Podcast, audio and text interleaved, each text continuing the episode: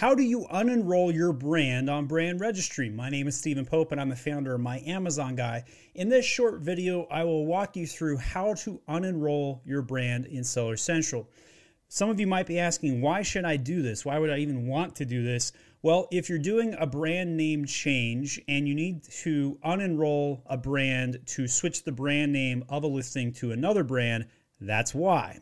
Changing a brand name on Amazon is so difficult that we created this special service to do it. In this video, I'll walk you through how to file that ticket, but you may need to hire my Amazon guy.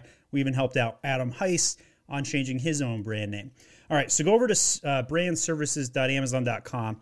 In here, you want to go to support, contact brand support, technical issues, which you're going to go for on the drop down here. And you're going to write in the template something along the lines of this.